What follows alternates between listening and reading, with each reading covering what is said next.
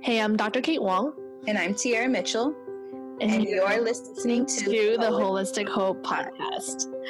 We invite you to join us and our village in conversations rooted in wellness and health so that we may grow a community of generational healing through love. In this episode of the Holistic Hope Podcast, episode 2, we meet with our guest Makhosi of the Royal Shaman, where she is an executive coach, an authentic African shaman who helps burned out business leaders fulfill their highest potential using mindset, mindfulness, and metaphysics mastery. Join our conversation with Makhosi as she shares her experience in discovering the most powerful way she could show up for her family. Be sure to join in the conversations with us on Facebook and Instagram. We hope you enjoy this week's episode.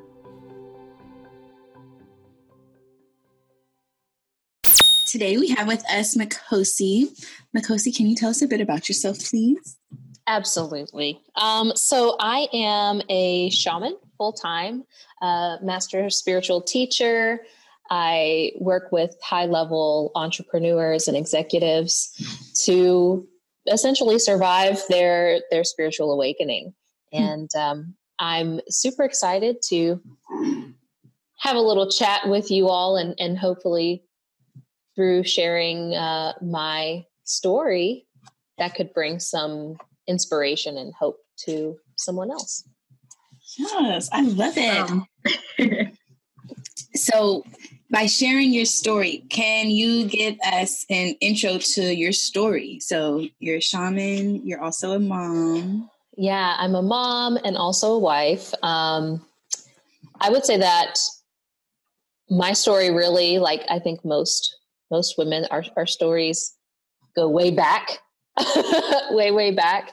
Um, and it's interesting because my becoming um, a spiritual teacher was greatly influenced by my fertility experience, my uh, becoming a mom. Like, I literally was pushed because I was a mom. I was so driven to really become the best version of myself mm-hmm. and deal with issues that I was having so that I could show up um, at my best for for my son and also you know for my for my husband as well so those things were absolutely critical in um, becoming a spiritual a spiritual teacher as well if you could describe parenthood in one word, what would it be? Ooh, that's a good one. Parenthood in one word. Hmm.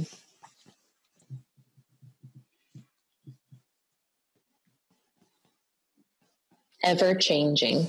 Hmm. Absolutely. Just when you think you have it figured out. Right. And there's a new phase that comes in. And especially being a mom and a wife. So, can you give us a little bit about how that's been for you, that journey? And how old's your son? Um, he's seven. Seven. He's seven. So, my husband and I, uh, we were college sweethearts. Oh. We've yeah, we've been together for let's see, eleven years now. This year will be eight years married.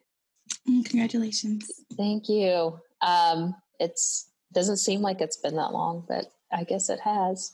And uh, you know, having I will say for me, having a really um, solid relationship has been a strong desire of mine because I grew up without my father, and mm-hmm. um, and so I was really passionate about being choosy about who um, who I was going to have a child with, but also choosing someone who was emotionally available and who was supportive through through that process. And was also my husband has this real gift of being um, very flexible himself. Mm-hmm. and i think that that's so necessary because you know we've been together for so long. He's seen me go from being like a very young woman, right? All the way up through becoming a, uh, being pregnant and then becoming a mom and now like a woman and and becoming a teacher to others. And there's been so many um, phases that we've been through together. And when did you know you guys wanted to have children? We always talked about it like early early on um, in our mm-hmm. relationship that we wanted to have 2 mm-hmm. but i knew um, i've i've known since i was very young that i was having um, that i would have fertility issues. So um, i'll dig into that a little bit if you'd like.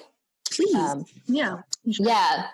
So i i started my cycle at age 10 which was I was I think maybe the second girl in my class to uh, to start my cycle, and it's like fifth grade, so no one really knows about those things back then. Right? Do we all really know? it was like what is happening? I still don't know. I've had two kids, I still have no idea.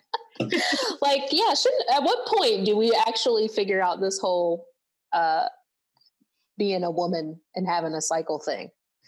but I knew pretty early on that there like something wasn't wasn't really right because my my periods were so painful mm-hmm. that I would have to be home every single month. Um, I'd be begging my mom to like let me just stay home, and I would be off of school for two or three days at the start of every cycle, and they were very they were long mm-hmm. and heavy from even a young age.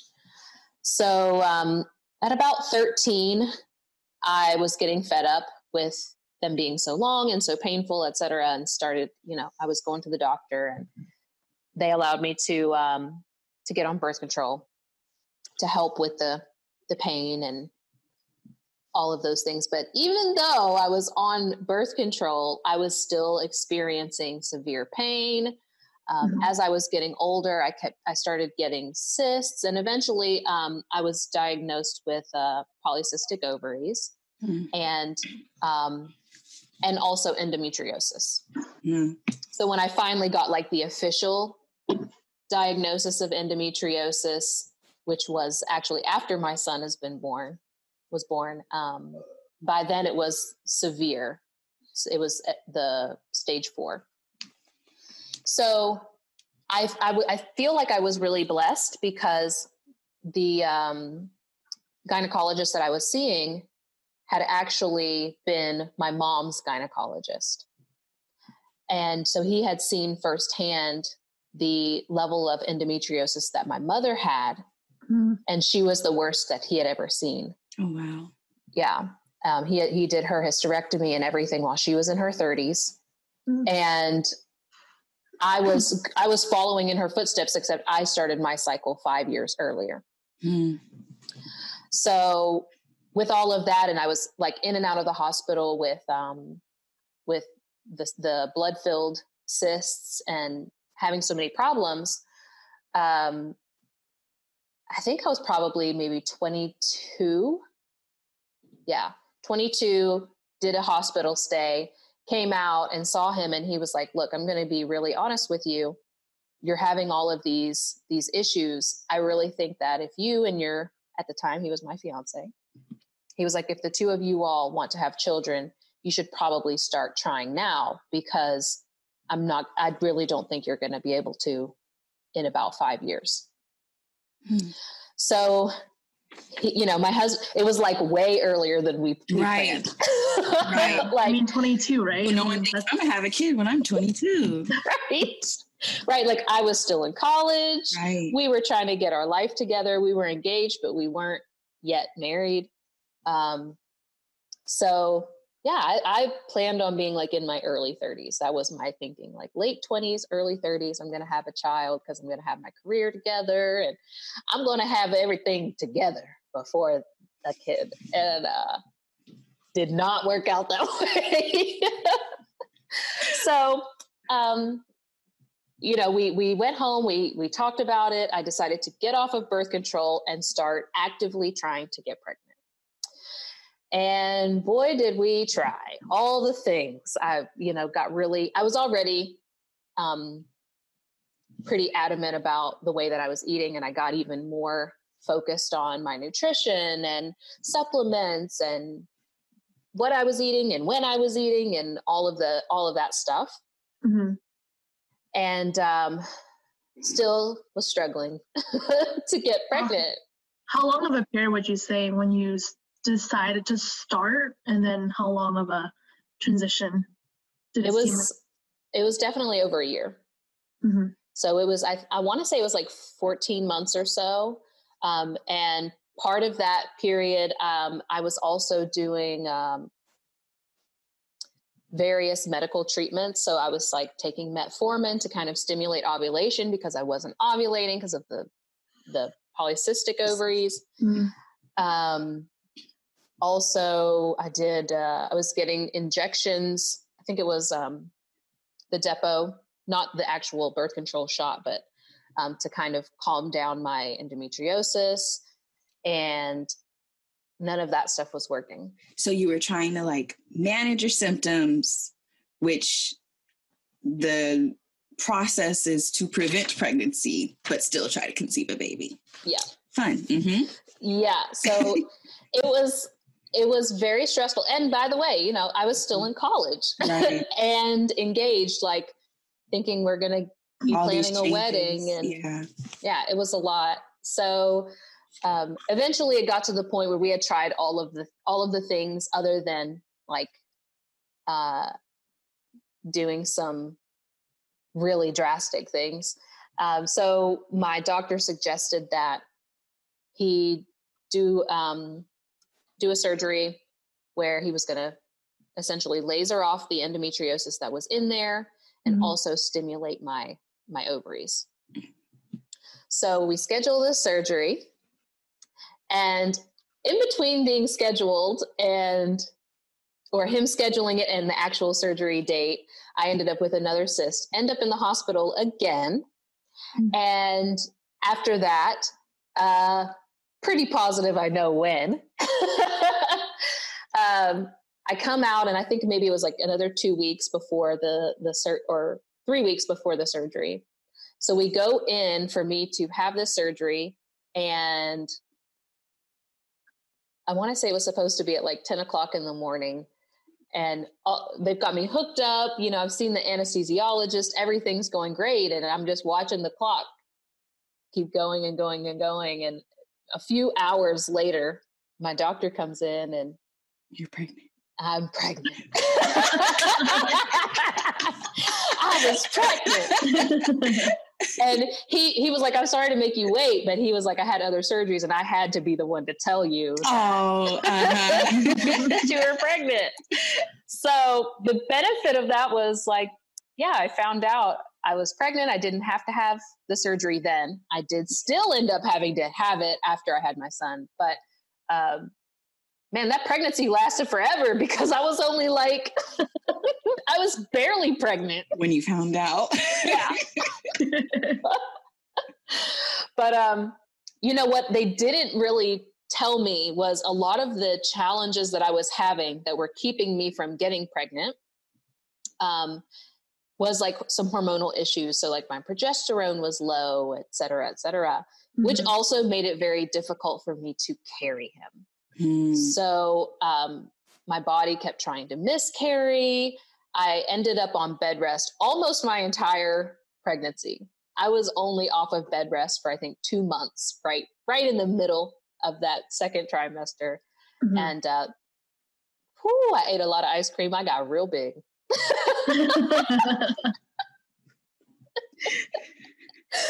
oh, but overall, that experience, you know, and then I ended up having to, he ended up having to come a little early. Mm-hmm. Um, the, the cord was wrapped around, around his neck. And so I ended up having an emergency C-section, which was kind of, uh, I had already been in and out because again, my, my, um, my progesterone was low. And so my body kept trying to, um, have him early so I had been in and out of the hospital that last trimester. And finally, I think I had hit like 37, yeah, 37 weeks in like two days. Mm-hmm. And uh, the doctor put me in because his his heart rate kept dropping and let me try to have him for some time that wasn't working and uh, things just kept going downhill so i ended up having to have an emergency c-section which was not at all like i i did like Hypnobabies i had my my birth ball like everything all like set up for this like amazing birth that'd be yeah. like so magical right yeah so what can i dig a little deeper Makhosi? um yeah what do you mean when um, your body kept on trying to miscarry? What exactly did you feel? Did someone else tell you? Like, what is it? Yeah, so er, like in the very, very early stages, um, I would be experiencing like maybe a little bit of bleeding here and there, or I would also be feeling um, essentially like my uterus like trying to push out mm-hmm. very early. Um, and of course, that like increased as I was, you know, as I was going along. The second tri- trimester wasn't that bad, but definitely early on, um, I kept having so many issues, but also too, my health wasn't great. I had severe, um, I don't even remember what the name of it is when you have severe morning sickness. Um, but it's not just in the morning. I don't, I don't think they have it. I had that too, and they never gave me a name for it. Uh, I'm pretty positive there's a name for it. Yeah, there's a name for it. Yeah, but I definitely I had that, and so I lost like all of this weight. Couldn't keep anything down. You know, I, I it was just it was just rough. Mm-hmm. Um, and so I think they they had done some tests to see what my hormone levels were, and my progesterone was low, mm-hmm. and that was what was causing so many issues. So he did put me on. Um, I think it was artificial hormones at like early on to kind of mm. stabilize okay. stabilize my body. Okay. So you said that you like to help aid others in the transition of their spiritual awakening. And from how you've just described your whole conception experience, to me, it sounds like you're very much in tune with your body, like in ways that a lot of women probably aren't so at the time where you were going through your conception ex- journey did were you already practicing any spiritual spirituality um i think for me um at that time i wasn't um i wasn't really clear on what my direction was back then to be honest at that time i was pre-med so i was planning on becoming a doctor at that time mm-hmm. and um i had but i had always had spiritual abilities um, as far back as I could remember.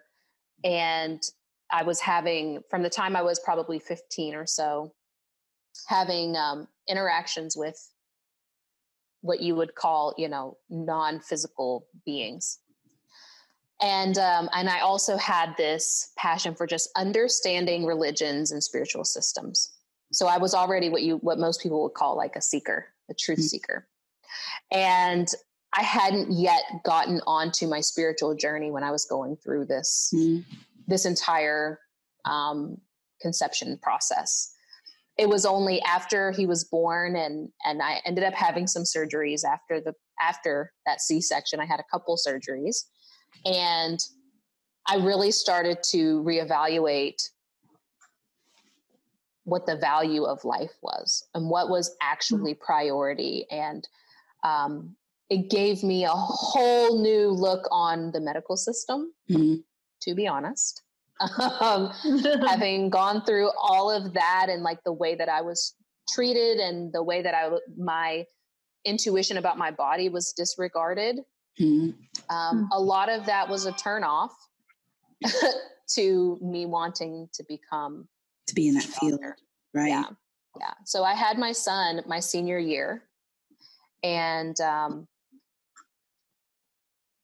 I started like you know I went through all of that, all of that insanity for almost two years. No, over two years between you know getting started and and having him and all of that. And I started to look at what was important. And for me, at that stage, I just could not imagine having gone through all of that to have to then leave my child in the care of someone else all day long for me to go to medical school and be studying all the time and not really get to be present mm-hmm. with him the way that I wanted to. Not that that's wrong or bad or anything, but I just got a real wake up call to what was important to me. So those things kind of contributed to me then whenever there you know was this kind of synchronistic event that started to unfold i had already had these things in place that showed me where my priorities were and to me that was my family mm-hmm. first and foremost and i knew that the best way for me to show up for my family was for me to be at my best and be grounded and be in touch with myself and and um, understand why things were happening and and what I could actually do about them if anything. But it started off with me just really wanting to understand myself. Mm-hmm. and over time that has kind of branched out to well once you once you get clear on that on the fact that you are really deeply connected with everyone else you know some will even call it oneness right. then it's not enough for me to do the work for myself on myself. It's now important for me to understand if anyone's suffering, then I'm suffering. So I have a really big question for you. Okay. With what you just said, because this, I feel like this is why Kate and I wanted to do this podcast. So, like, with what you just said and how you said that, there's a oneness. We're all connected. And pretty much, I love how you said you're a truth seeker. And so with the whole process of how you had this plan for your life, you're going to go to medical school, you're going to get married, then some years later you're going to have your baby and then your doctor tells you, "Look, you're trying to have a child, you can have this child now." You go through all this stuff to find out you're already pregnant. The way was already made for your son to come despite your body trying to abort and all this craziness of what could have happened and the way it happened and you now realizing there's a need for women to know that it's okay to trust their intuition it's okay to trust do you think it's safe to say or to even assume that this was a predestined calling to make sure that you can be available not only for your child but for the other mothers who want to find ways to ground themselves and being present for their families? Absolutely so I don't I don't believe that destiny is set in stone, that there's no flexibility. Um, I do see that there is free will, mm-hmm. but I do I do absolutely see how certain things in my life when I surrendered to them. That's mm-hmm. really the key there. When I surrendered to them, and allowed certain things to unfold, even though it wasn't on what I thought was my timing. Right. Those things put in place something that made it possible for me on the next at the next stage. So even now, um, things are happening for me very quickly. Um, since I completed my initiation, I was in initiation for five years, and uh, things are happening very quickly for me. Certain connections certain um, pathways and doors opening for me. And i know that there's no way like if I, i'm i'm in my early 30s now. If i had not had a child back then and i was trying to have one now it would I wouldn't be able to do the work that I'm trying to do, all the travel and the, it's just too much.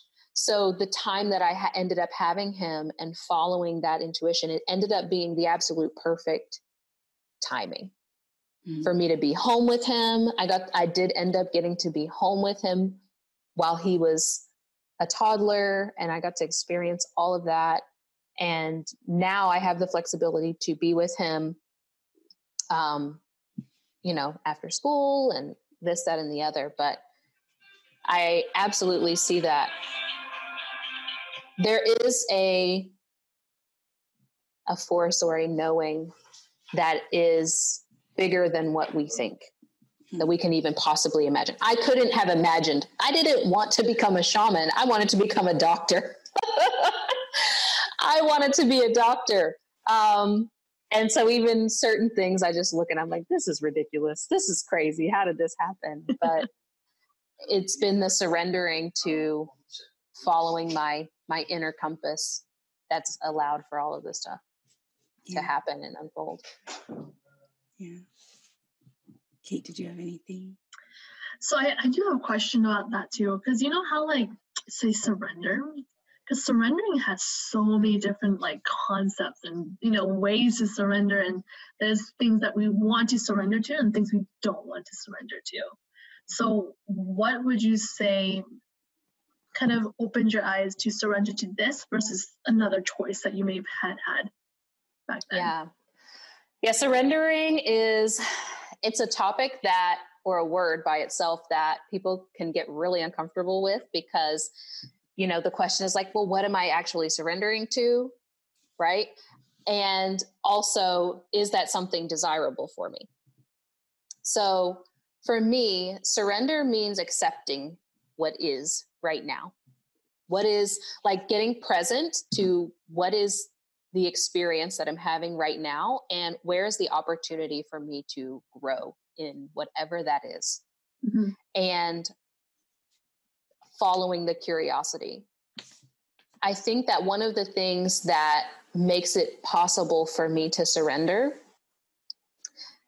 even when it may be counter to what I think that I want is that I know without a shadow of a doubt because of because of my life and the things I've not just survived, but like blew out of the water. I know that I'm going to be okay no matter what happens. And so, even if I make a mistake and I fall flat on my face and I lose everything, like to me, I know I'm still going to be okay. So, whenever I'm I'm being present to what the reality is and it's showing me that there's an opportunity for growth, I come back to you're either growing or you're dying. There really isn't any maintenance. There is no there isn't really any just standing still. You're either improving your health or your your health is declining, right? And it's okay for it to not always be this way. Yeah. You know, on the up and up but you overall i wanted my trajectory to be up so i'm always looking for mm-hmm. the growth the growth opportunity um, even if it's out of the box even if it's uncomfortable in fact oftentimes if it's uncomfortable that's what you need to lean into you're doing something right yes it's like, like uh, if it's comfortable that's, that's a problem right it's like almost like stocks right I mean, mm-hmm. if you look at the day to day stocks, it's like going up and down, up and down. But if you look at the one year, five year stocks, you're like, oh, actually, it's going, it's going up. It doesn't look like it right now in that little itty bitty timing. Right. But the trajectory of what do you want it to be, what it want to grow to. Mm-hmm. And I think also we have to also just understand that the human mind is very limited. Mm. It is limited. If you are thinking of a goal, let's use this for example you're thinking of a goal um, from from your mind that's the only place that you can think of it from you are only creating goals based off of what you've seen before what you believe is possible because you're not going to create a goal that you don't believe is is possible for you but your internal guidance system knows what's possible for you and almost every time it's way bigger than what you thought. Hmm. Almost every time it is bigger than what you can imagine for yourself. So the only way to access that internal guidance system is intuition. It comes through intuition. It comes through your curiosity. It doesn't come from thinking. So you actually just when you said you surrender the surrendering process that has been something even if moms don't come out and say, I had to surrender, I know for me, that was a part of my story for my second baby. Wanted this baby so bad. We wanted a boy. She's a, she's clearly a girl. Um, but there was a point where I had to literally say, you know what? I know my body's capable of bringing a child into this world. I know that I can conceive a baby. I have nothing stopping me. It's going to happen when it's going to happen. Next month, I was pregnant. Next, didn't do anything different. Next month, I was pregnant. I've heard other stories. A mom who was told she couldn't conceive. The minute she was just like, well, whatever happens, happens. She went in thinking she had the flu, found out she was pregnant. So, what advice could you give to not just moms, but anyone, especially women, especially moms who, you know, their minds can't see the possibilities because of what you just mentioned, but maybe what advice could you give so that they can connect to their intuition and see past their surface and into like a higher level? Um, I think that one of the biggest sicknesses, we'll call it a sickness, um, because it's kind of infectious in this society, is that we have this uh, idea of control.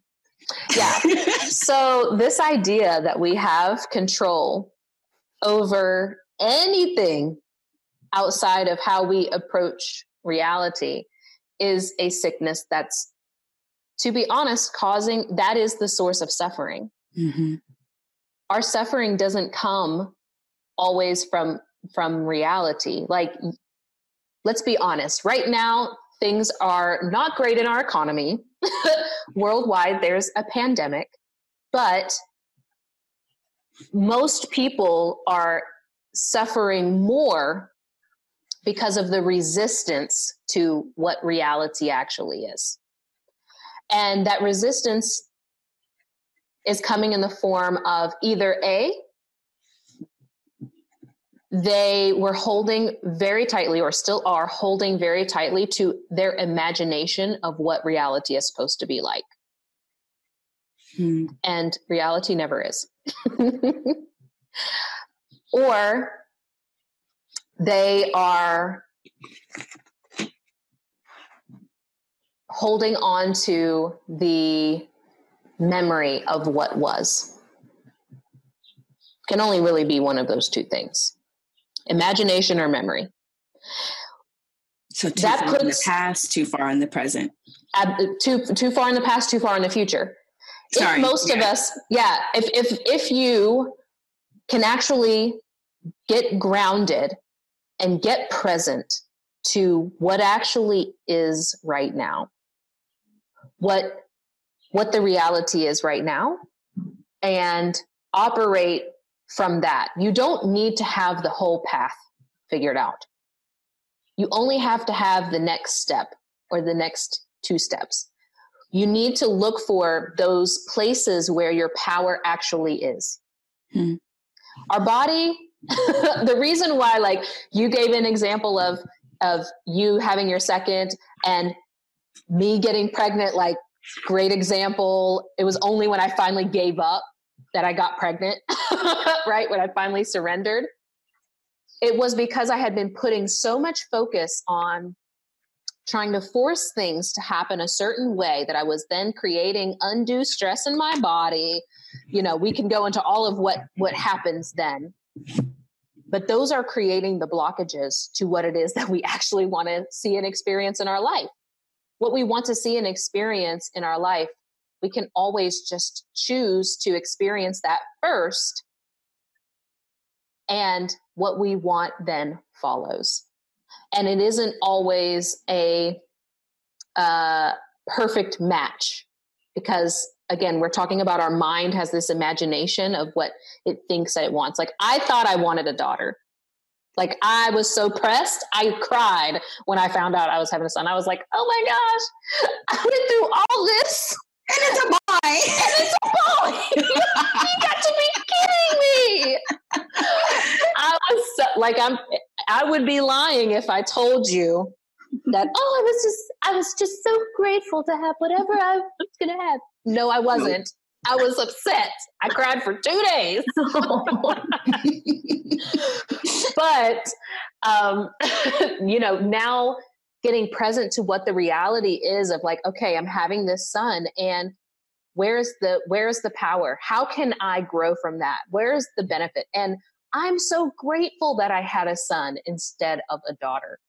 For me right now where i am in my life i really like i love having a son. It was what i needed. Mm-hmm.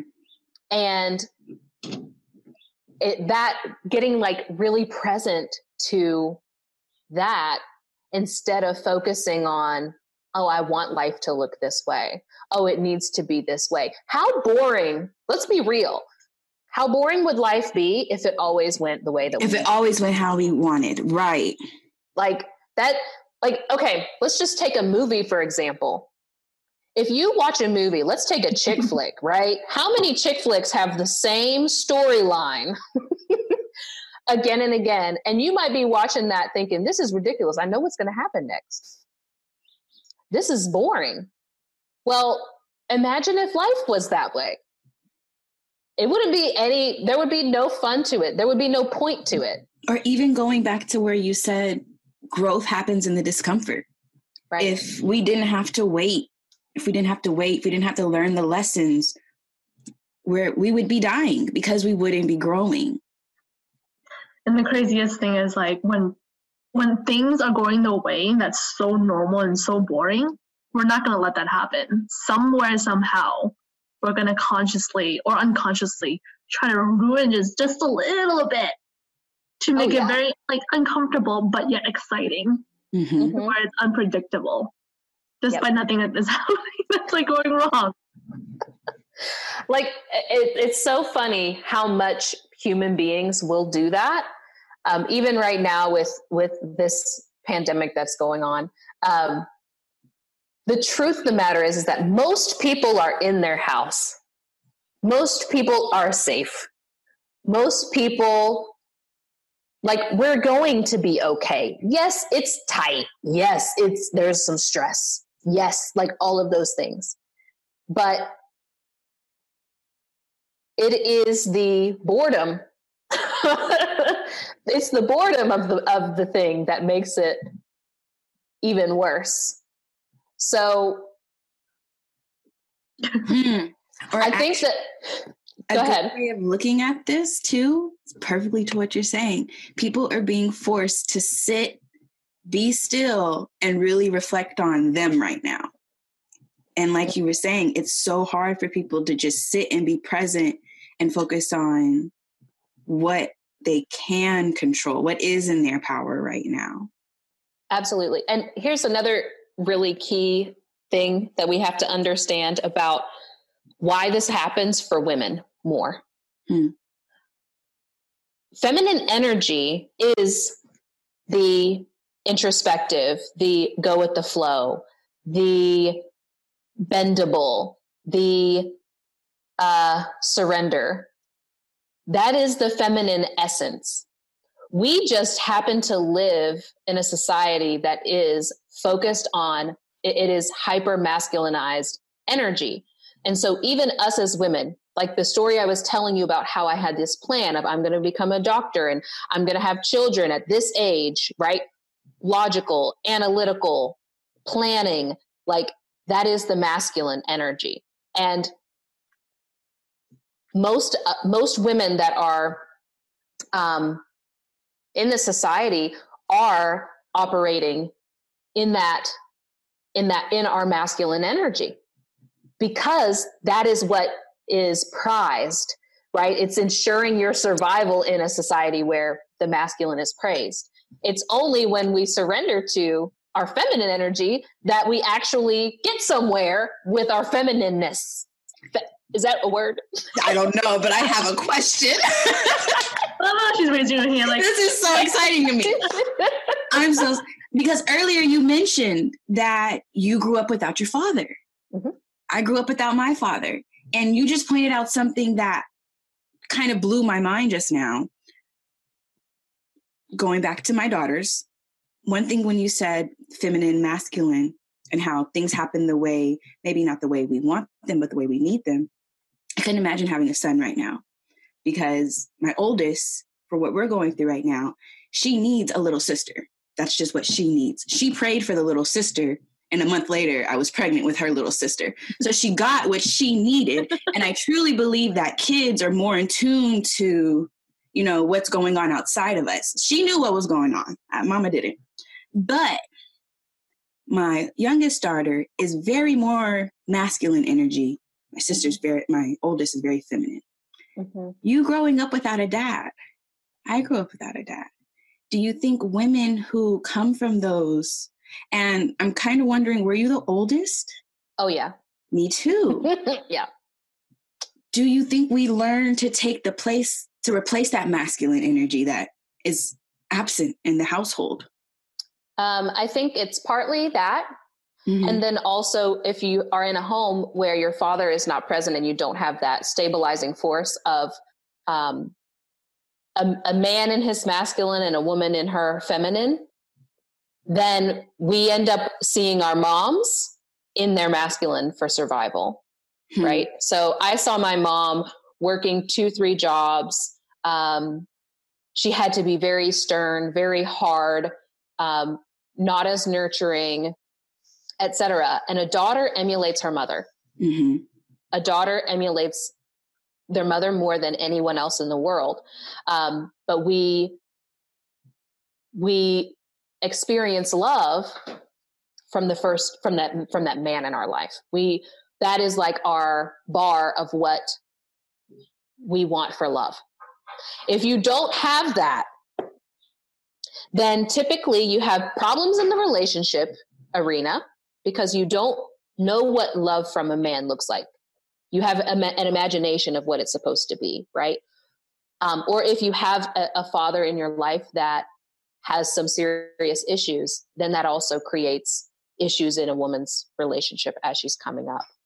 But I think that for me, I was emulating what I what I was seeing from my mom and what I was seeing from from my uh, grandmother because my grandmother um, she came up in in the feminist era and so there were certain certain ways that she was differing from my great grandma by the way, the best blessing that I had was I had both of my great grandparents up until only a few years ago. Oh, wow. And they were married for almost 70 years before mm. they passed. Yeah. So my, um, I'm telling you, it's so weird. My husband is just like my great grandfather. He's just like my great grandfather. And, um, and I saw the difference between um, my mom and my grandma and how they really struggled operating in their in their masculine energy but then i saw my great grandma who was still super like she was amazingly strong but she operated in her feminine energy and i saw the stability that the two of them had together as a couple operating in these more uh, compatible ways of being and i had to consciously again and again and again choose um, choose to be in my feminine energy. It's not like I just grew up that way or whatever. I had to consciously, um, and I've I've had conversations with my mom and my grandma about their regrets and their lives and etc. And a lot of those really come down to they were operating in their masculine so much in their life that they created blockages for themselves, destroyed relationships that could have gone a different way. Um, the bond that they had with their children and so on. Like there's so, so, so, so many um, things that I think can be a barrier for women when they don't know how to really get in touch with their feminine energy too. Which is a perfect lead to my next question how how can women practice operate because I, I totally hear you when you say that the masculine energy is kind of just what we're taught you know especially in our society. And you know women even more now it's all about being independent. I can do this for myself but there has to be a balance. So how can how can women be more in touch, not only in touch with their feminine energy, but use it on a day to day and like allow it to do all the wonderful things that it's meant to do? Well, uh, Kate knows that I am all about the practical. So I love to bring, I love to bring in these kind of um, more uh, philosophical or kind of airy, right, type of things like talking about energy or spirituality or whatever. I like to bring those into the everyday life. So when I'm working with women, especially, or even men who are too far in their masculine, because there there are men who actually need a little bit more uh, a little bit more of their feminine energy to be stable. Um, I love to talk about what are the day to day practical applications of this.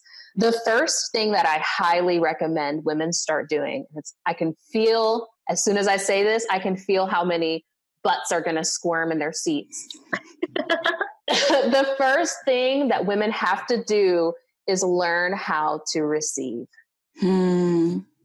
And that can be as simple as receiving compliments without downplaying them or glossing over them or returning them, right? Like trying to skirt around the the that you just gave me a compliment, right? right. like no, someone says, "Oh my gosh, your hair is amazing." You say, "Thank you. It is incredible." Like that's it. That's, that's it. it. That's, it. it. Um, practice ask, asking for help. Hmm. Understand feminine energy is collaborative period. So what we're doing right now, the three of us having this talk and doing this together, this is collaboration and women do that best. Like feminine energy does that best. So practice collaborating. Look in your life. Um, one of the ways I really got hip to this was um, practicing barter. Mm. Um, so it could look like um, maybe we we collaborate with a, a, a neighbor and do meals. So meal swapping, where both of us are able to cut our cooking time in half and still feed our families the whole week. Right? With variety. With variety and also, you know, different styles of food and different mm-hmm. flavors of community. food, like right. more community, like so many benefits, right? So start looking at your life at different ways of how can I start to incorporate, you know, everyone wants to go to self-care first. Um, just do your hair, put on your makeup, get dressed, do your nails. No. Um, th- those things are important, right? But you can be, you can be masculine in a dress. Like that's, that's not solving the, the issue. Um, so getting in touch with your femininity through receiving, through mm-hmm. collaboration, and also self worth. So the feminine energy is the more magnetic energy. The masculine energy hunts, the feminine energy waits. And so through that waiting, it's very, it is a very magnetic type of thing. But if you do not understand your value and hold a high value of yourself, and P.S., boundaries are at play here. Like you cannot have a high, you cannot be high value and be easily accessible. Yeah. They don't go together. they don't. It, it, it's like let's use animals because people can get really their feelings can get hurt if we use people so let's just use animals um, no one gets hurt right now no feelings are hurt no feelings okay. are hurt during this podcast no feelings are hurt so let's say um, let's use lions okay if you have a lioness and any, like literally any lion that comes up gets to mate with her. she is not, she is not as valuable to the the pride. That's why um, in animal species the males fight over over the the female counterpart. That's what we see again and again and again. Masculine energy is competitive. But that's because the female has value. They're fighting to access the value, right? So, our very wombs, our ability to be the portal to life, is in and of itself valuable. And then, if you add on top of that, that many of us are talented in different ways, we're caring in different ways, we um, bring different skills to the table, etc. All of those things then add to our value. Knowing and standing firm in that and having very strong boundaries about what you will or won't accept. Like my husband, he's literally sitting right over here um, doing some work. he will tell you that there was a time limit that he could marry me. I was mm-hmm. I told him very upfront, I'm not going to sit around for 10 years waiting for you to marry me. You're going to know. If you want me, you have this much time. And then we're not having a 10 year long engagement either. And I'm not saying everyone needs to go by those exact standards, right, but I'm just using them. that. Like, what are your boundaries? What are your non negotiables? And then you stick to them. Like, there is nothing worse. It's like when you're when you have children and you tell them no dessert after seven o'clock, right? They're going to come and they're going to test you. it's going to be 701 and they're going to be like, Mommy, can I have a cookie? Once you give into that cookie, all of a sudden your your word and your your value that you're presenting, your the the position that you're holding starts to starts to decrease and people start taking you less seriously because you you bent those boundaries. So we were talking about surrender earlier.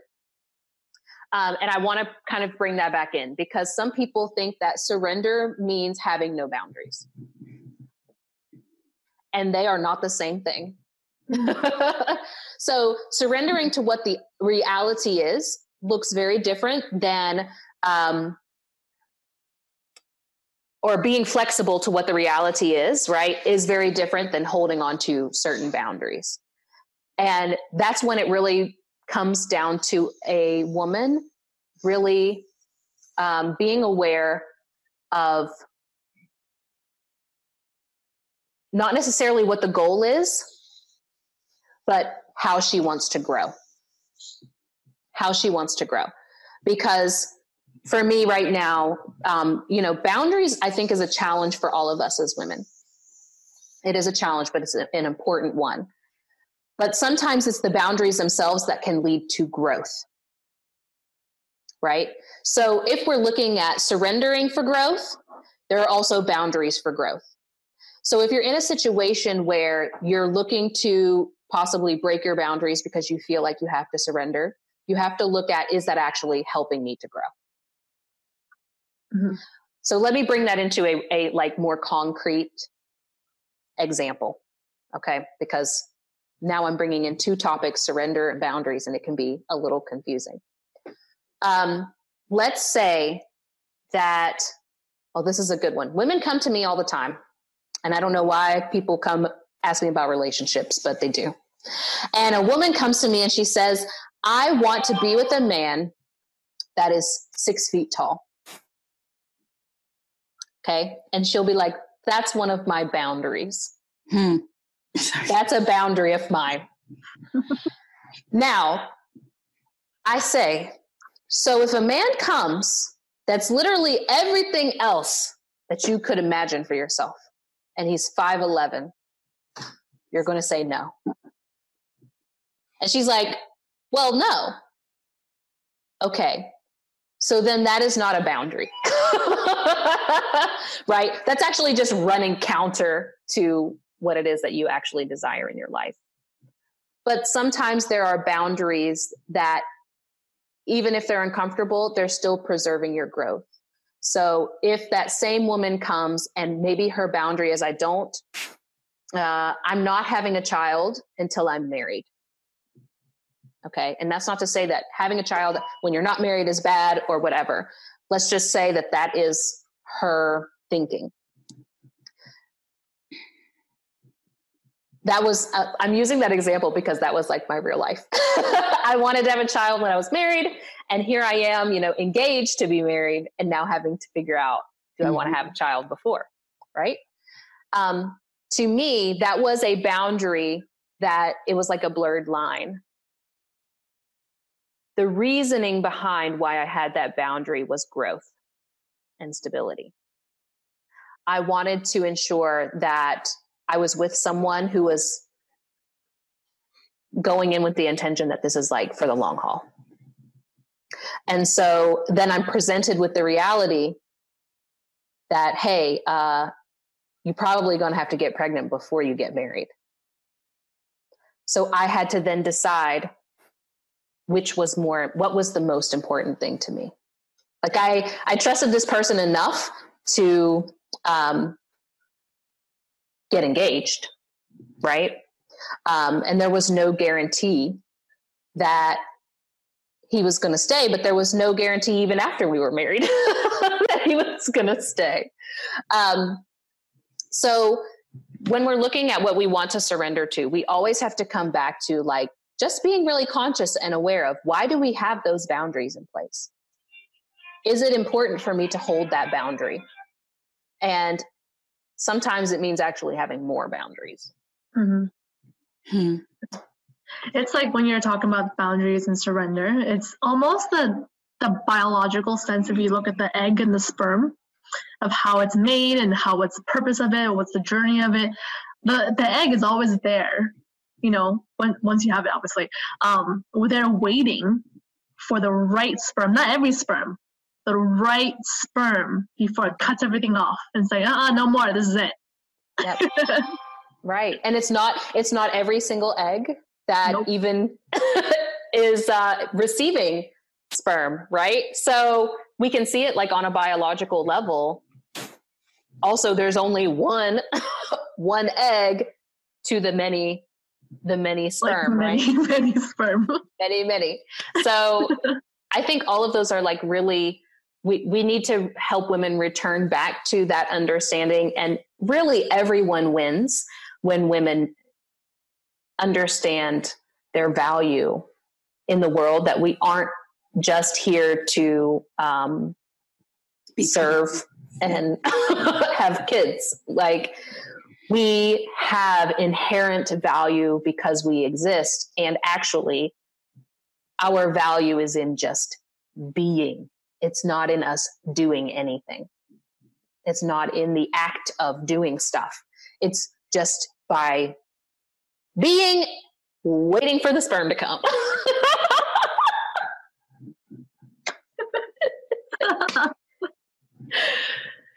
oh. Sorry. I loved all of this. like I feel like we could keep talking for hours. It's been an hour. Um, so I would like to ask if you have any anything we didn't touch on. I'm looking at the list of questions and like you knocked them all out on your own. So is there anything that you would like to leave people with? Something for the podcast I think would be great to have um, is kind of like a reflection of if there was anything you could change, would there be? Why and why not? Hmm.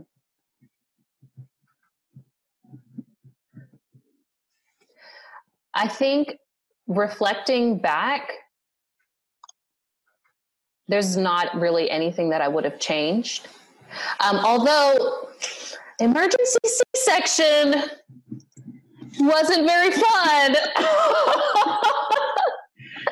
that part wasn't very fun. Um, if you know, I do kind of wish I would have been able to have it my way, and uh, I also now think if I had been in some different situations and been supported, um, in some other ways and been more knowledgeable myself, I probably wouldn't have even needed to have um, needed to have a, a an emergency C section. Hmm. What kind of knowledge would you say? Yeah, like what kind of information? I you... think for me, like I, because I was I was high risk. I wasn't able to. I originally went to um, a midwife, and um, I was. But None of them would take me on as a client because of the the risk that was inherent. But um, I think one of the things that really, I would say, was kind of a, a cause, and of course, again, I'm just speculating here, but I do think that being in a hospital environment where they kept forcing me to lie down when my body was telling me that I needed to move and that I needed mm-hmm. to be to be in in motion. Um, I think that that contributed to my son and you know ending up with the the cord wrapped around his neck. But on a on a spiritual level, on a spiritual level, he had to come in that way. So that was a way that he chose. Uh, on a spiritual level, we see that as being someone who's born with a veil, meaning they're born with a gift of being able to see things that are um, unseen. Hmm. And uh, that I also had, I was born with a veil as well. So, you know, on one hand, the human version of me is like, of course, there's like some things that I would have liked to change and for them to be different. Um, but then I also hold the other perspective of he chose the way that he was coming in. Um, even my own higher self was lining certain things up to unfold in a certain way that was for my for my best interest and also for his and also for my husband's like everything has worked out so perfectly i couldn't have couldn't have planned it i couldn't have planned that and if i go back and i just tweak one little piece of it i screw up the whole picture so i think probably not Well, thank you for sharing. I've enjoyed this so much. So, one more thing that I like to add on the, I'm going to start this series version of the good, bad, and the ugly. And so I know we talked a lot about all this different stuff in the journey and everything like that. So for the good, bad, and ugly, if you were to talk to someone who are, you know, plan to have a kid, a baby in future, more babies, uh, or just planning to have one, what would be the good, bad, and the ugly three things that you would tell them about it? Whew. hmm. Um. Hmm. The good, for sure, there is. I mean, there is nothing that compares to the love of a child. Hmm. Like, absolutely nothing that compares to that. Even though it does come with uh, I would say that the the ugly of that is that it's it does sometimes I, I cried a lot at the beginning of my son's life because I realized that every day he was getting older. And it's it's like being broken up with over 18 years. every day. It's like the longest breakup ever. and they need you a little less every day, um, which it also has its pros, by the way. There, there are pros there. Um, and I would say, like, the bad, there are certain things that happen to a woman's body that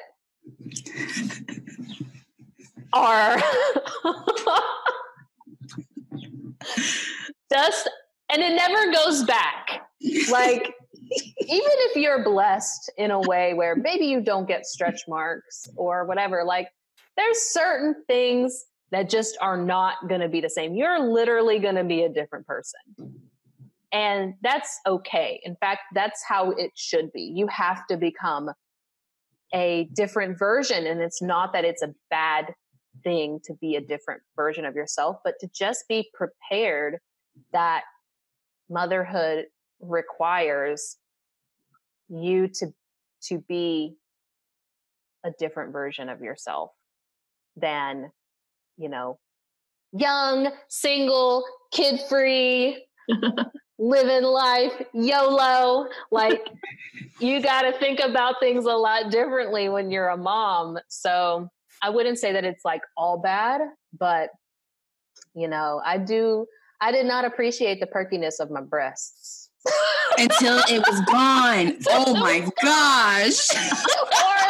Or what my stomach looked like like yes. man if i could just and the the level of stretch marks like i had stretch marks before but they were surface level. These stretch marks is like canyons. Canyons.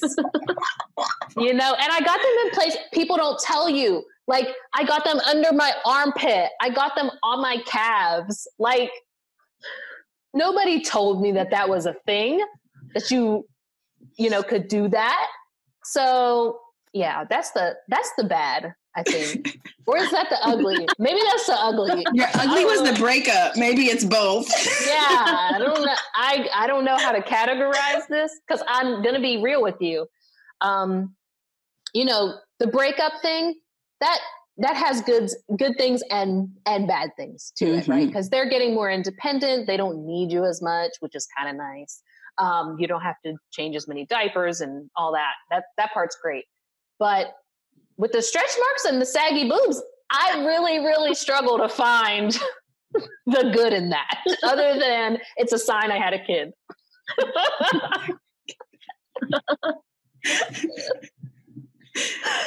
oh, mom life. Hashtag mom life. Yeah, that's a good one. The canyons, that was a great one.